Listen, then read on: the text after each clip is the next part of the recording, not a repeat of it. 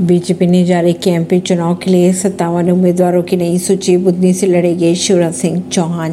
BJP ने मध्य प्रदेश विधानसभा चुनाव की तारीख का ऐलान होने के बाद राज्य के सत्तावन उम्मीदवारों की नई सूची जारी कर दी है। मुख्यमंत्री शिवराज सिंह चौहान अपनी मौजूदा सीट बुधनी से ही चुनाव लड़ेंगे। वहीं दतिया से गृह मंत्री नरोत्तम मिश्रा, रेहली से मंत्री गोपाल भार्गव और नरेला से मंत्री विश्वास सारंग को टिकट मिला है। परवीन अर्शी, नई दिल्ली से।